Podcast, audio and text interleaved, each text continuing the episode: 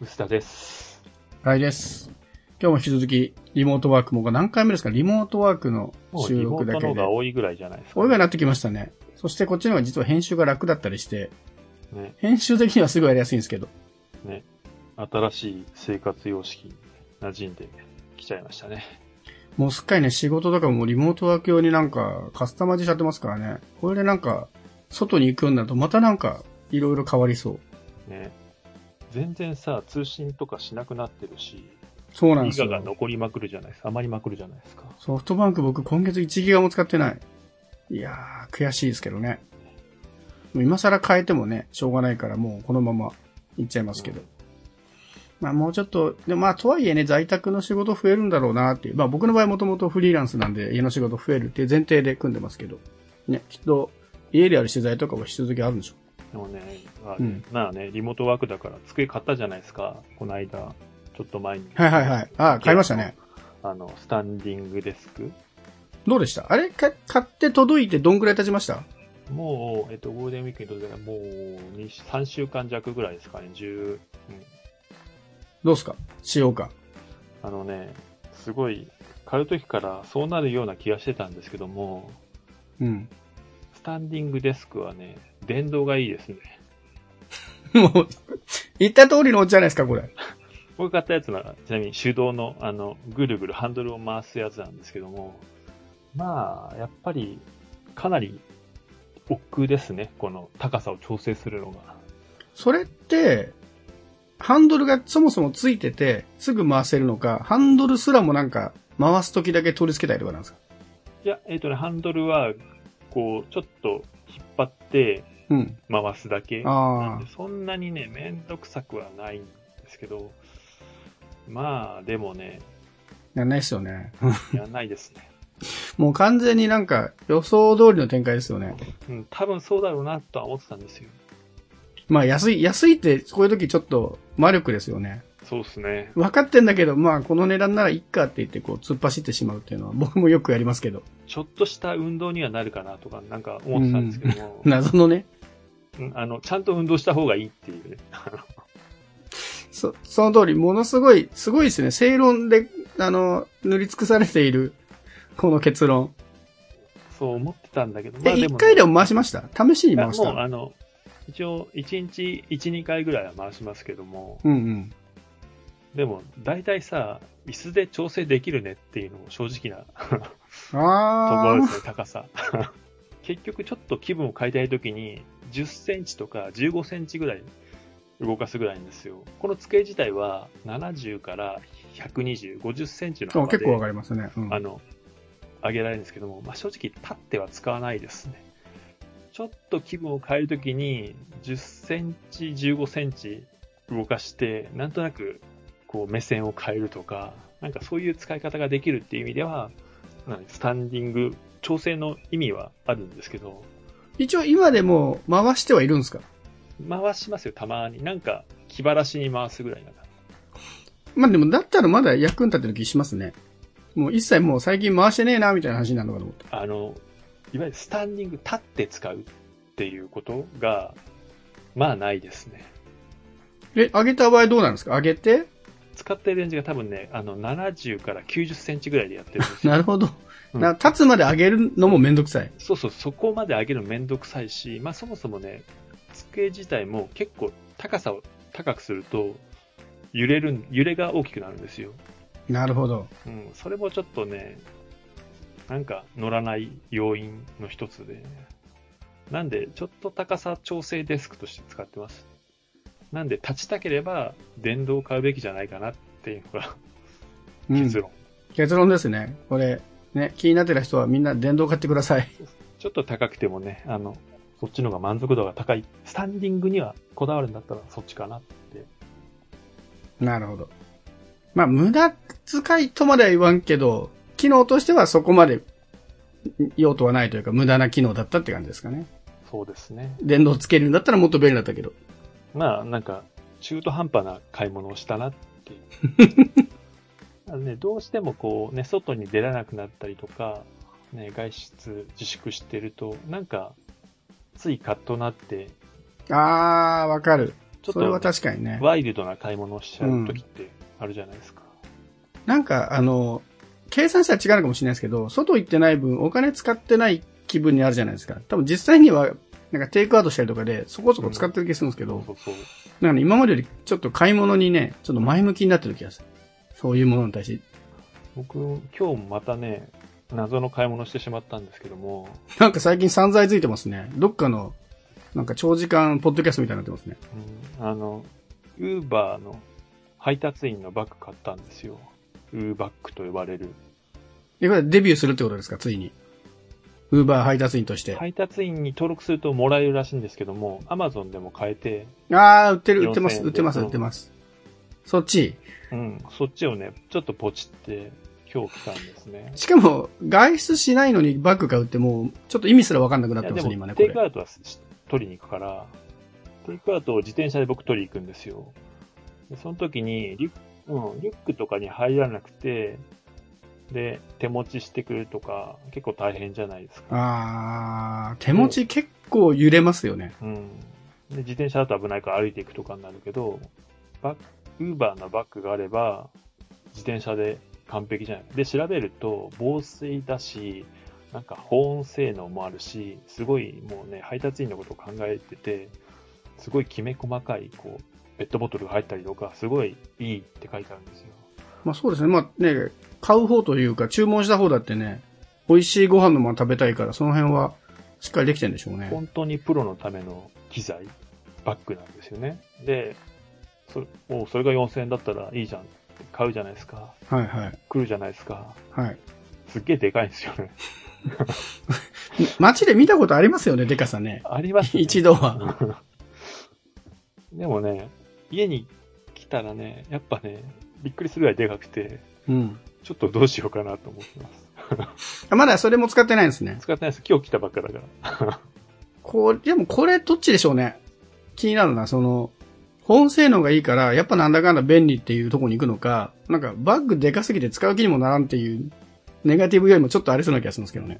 僕ね、でもね、外でちょっと恥ずかしいのは想定してたんですけども、よくよくね、今日来て考えたのは、お店で配達員と間違えられたり、されますね。うん。確実に知ってるお店に行って、突っ込まれるとか、あんま考えてなかった。知ってるお店ならまあね、いや、買ったんすよ、母でできるけど、なんか中途半端な距離感の店が嫌ですね。そうそうですね。お互い顔知ってて、なんか街で見かけたらわかるけど、ぐらいの人に、注文で配達員じゃないのにこの人ウーバーで持って帰るぞみたいなことはまあ、思われますよね。ね、ちょっと気まずくなるかなと思って、その辺も悩ましいなと思ってて、多分バイトの間でウーバーおじさんとか言われますよ、きっと。偽ウーバーおじさんみたいな。でも一回は使おうと思ってますね。なん買ってしまったので。ちょっとレビューをそれも。うん。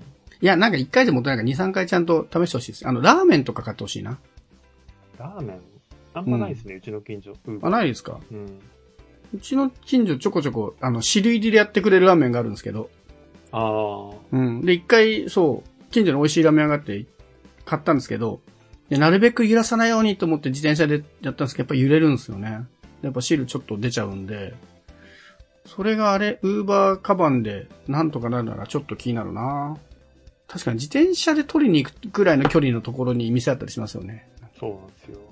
歩くとちょっと遠いし、特にラーメンってほんと伸びたくないんで僕もぜ最短ルートをすべて計算した上で買いに行ったんですけど、それでもやっぱりちょっと漏れちゃったりはしてたから。ええ面白い。いいですね。なんかその、無駄遣いシリーズがなんか最近力入ってますね。買っちゃうんだけど、使わねえだろうなっていうのはね。どうですか？カイさん、そういうのあります？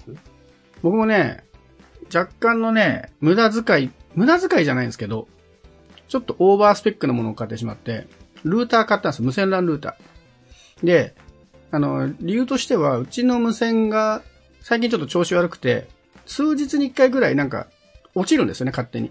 で、数分で戻ってくるんで、そんなに不便はないんですけど、たまたまその時にスマホ使ってたりとか、あと、スマートスピーカーとか繋いでるんで、それが切れて、うまく接続できないとエラー出ちゃったりするんでめんどくさくなってきて、スペック的には十分なんだけど、まあ、修理してもしょうがないから、もう新しいの買おうかなって思って、ポチポチ探してたら、あ、なんかこれが良さそうかなっていうのをポチったのが、たまたまその日発売開始した NEC のああ。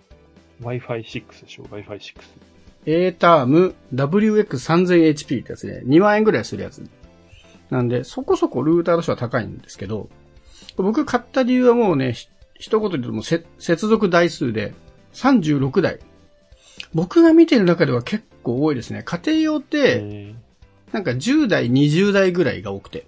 で、普通に考えたらそんなもんじゃないですか。普通の人は。ーうん。うん、だって家族でスマホを1人1台持ってて、ね、5人家族だとしてもスマホ5台で、パソコンが1人1個持ってても5人、5台で10台とかだと思うんですけど、はうちあのスマートスピーカーだけで7、8台動いていて、でそれで動くスマートリモコンとスマート照明も全部 Wi-Fi なので、それだけでなんかね、十数台ぐらい Wi-Fi 繋がっちゃってるんです。で、そこにパソコンが数台あって、スマホとタブレットもいっぱいあると、もう20台ぐらいやってもいっちゃうんですよい。ねう。ん。で、結構市販のやつって、台数が20台ぐらいのやつが結構多くて。で、それで結構切れ、あの、不安定なのかなっていうのもあって、接続台数多いので調べたら、あなんかこれいいじゃんって言って、ポチったらたまたまその日発売日だったっていうやつを買ったんですけど、そう。で、ここまではいい話なんですけど、なんで無駄かなっていうと、はいこれ要はめちゃめちゃ速いんですよね、無線が。あの、最大通信速度2402メガ BPS が言ってるんで、とんでもないんですけど、うち、マンションなので、最大100メガしか出ないんですよ。はい。だから、どうやっても2400出なくて、しかも今までの無線 LAN ルーターでも、78メガとか出たんですよ。100メガ中78メガ出たらもうもういい点数じゃないですか。78点じゃないですか、もう。だからはい。ね、せっかくのハイスペック買ってんのに、スピード全然変わんないっていう。えー一応ね、測ったら、数メガ上がりました。うん。い今まで出なかった80メガ台が出たんですけど、まあ別にそれは誤差だな、みたいな。っていうですね、あの、スピード的には全くもって無駄なことやってるんですけど、ただね、割とこういう数十台、30台クラスって相当高くなっちゃうんですよ。意外となくて。で、お値段で言うとあの、Google が今 Nest Wi-Fi っての出してるじゃないですか。あれもちょっと面白そうだなと思った。あれメッシュ、メッシュ Wi-Fi って言って、えー無線 LAN 1個置いて、リビングとかに1台置いて、で、それとは別に自分の部屋とかに1台置くと、あの、遠くでも速くなるみたいなメッシュっていう仕組みになってるんですけど、はい。で、2万円、それで2万円だからまあそこそこ安いんですけど、これね、ちょっとマニアックな話ですけど、無線 LAN の帯域を選べないんですよね。あの、5ギガ帯と2.4ギガ帯っていうのが2つあって、まあそれが勝手に選ばれちゃうっていう。でこれまた本当マニアックですけど、スマートスピーカーとかって2.4ギガ帯じゃないと設定できないっていうのが結構多くて、マニュアルに書いてあるんですけど、まず繋ぐときはご自宅に5ギガと2.4ギガがあったら、2.4ギガで繋いでやってくださいってあるんですけど、これ、ネスト Wi-Fi にしたら、それができなくなるなと思って。っていうのもあり、ちょっと、まあ面白そうで、ね、なんか、仕事としては使っておきたかったんですけど、ちょっと家で使うにはちょっとめんどくさそうだなっていうので、結果これになりました。あの、接続台数はすごい満足してます。だけど、スピード的にはなんか全然活かせてない。要するにもうちょい安いやつで全然良かった。うん、でも安いやつになるとこの台数がないんですよね。だからしょうがないんですけど。つまり、マンションが悪いってことですかね。うん、マンション回線をギガに変えたくなりましたね。ああ、確かに。でこの間フラット調べたら、なんかうちのマンションがいつの間にかギガ対応してるんですよ。えちょっとね、今多分問い合わせがパンクしてそうですけど、え、ギガにできないですかっていう交渉をしてみようかなと思ってますけどね。ー、まあ、UTT とかに聞けばそうそうそうそう。うん。あ、でもね、これは結構ね、僕の家だからっつうのはあると思うんですけど、はい。接続台数って意外と無線 LAN の大事なポイントなのに、うんあんまりカタログとかに書かれてないんですよね。そうそう意識することないですよ。ほとんどないじゃないですか。うんでも結構みんなスマホとかタブレットとか好きな人って、うん一人何台持ってて、はい。安いやつとかだと本当に推奨台数10台とかだったり、12台とかだったりするんで、はい結構簡単に超えちゃうんですよね。スマートスピーカーとか持っているような人だと。はい。結構ね、買う時とかに気をつけて見るポイントだなと思いました、今回。あの、いいルーターだと思いますよ、きっと。全然活かせてないんだけど。活かせないから良さがわからないってことですよね。うん。台数以外で。なんか Wi-Fi、Wi-Fi6 がすごいとかそういう話はないんですか？そう、全然だって Wi-Fi6 使うに、だって Wi-Fi6 使う端末がうちにないんですもん。もうなんかね逆ですよね。もう Wi-Fi6 買っちゃったから、iPhone SE2 でも買おうかなみたいな。うん。僕も Wi-Fi6 って言いたくて、このルーターちょっと注目してたんです。よ。で、買ってあんまり気に入ってないようだったんで、どうしてって。うん。いや、接続台数はいいです。てか、あれすごい、スペック的には素晴らしいと思いますけどね。ですよね。ちなみに安定してます？その、なんだろう、前言ってたこの接続が切れるとかはあ、なくなった。そうでもない。これがね、またこぼれ話で、まだね、あの、追記できないんですが、結論から言うとまだ落ちてってるんですけど、あの、多分、落ちてる理由が、はい。これまたすごいマニアックなんですけど、あの、無線 LAN のチャンネルを、あの、オートで設定するんですよ、最初のはい設定だと。うんで、あの、無線 LAN のね、5ギガ帯って言われてるその帯域はい。で、52、53、56って3種類があって、まあ、帯域、5.2ギガ帯、5.3ギガ帯、5.6ギガ帯っていうのがあるんですけど、意外にその、5.6ギガ帯に対応してる製品です。一部なんですよね。一部、どっちが多いか僕わかんないけど、はいたまに海外製品とか買ってくると、5.6ギガのチャンネルに設定すると繋がんないやつがあって。え僕が見た中ではあれだな、えーと、Amazon の Fire HD、ー、はい。Fire タブレットとかって、うん。なんですかね、W56 っていう5.6ギガ帯の設定だと繋がんなかったりして、昔のモデル、今わかんないですけど。で、僕は全然不満なかったんですけど、いついくつかのなんか端末がちょこちょこ切れてて。えで、あ、そうだ。あれだ。Amazon のエコ、エコーショーが切れたから、やっぱり Amazon かもしんないな。で、設定画面見たら、自動で W56 っていうチャンネルになってたんで、うん。今日 W52 に直しました。で、まだちょっと結論出てないんですけど、はい。なんかね、海外端末は W56 対応してないやつがちょこちょこあるように見受けられます。なので、そっちのせいかもしれない。これは多分マニアックすぎて、なんか、聞いてる人は何言ってるかわかんない気がちょっとしてますけど。結論としては、あの、前のルーターのせいじゃなかったってことです。いや、前のルーターはそんな56にしてなかったんで、もうはいやっぱり前のルーターはルーターでやっぱ調子悪かったんですよ。ああ。あの、ルーター自体がちょっと落ちちゃってたんで。僕も欲しいんで、こうね、あの、安定してる情報がちょっと欲しかったんですけど。あの いや、2週間ぐらいもうちょっと、あの、はいだってこれ発売したばっかですよね。先週とかでしょ。そうそうだと思う。なので、ちょっとあと2週間ぐらいちょっと走らせてみるんで、もうこれで安定するんじゃないかなと。それで安定してたって聞いたら買いますよ、うんちゃんとね、IPv6 も対応してますし、割と隙がない感じですけどね。うん。というわけで、まあ、無駄遣いなのか無駄遣いじゃないか分かんないものを買いました。あそうですね。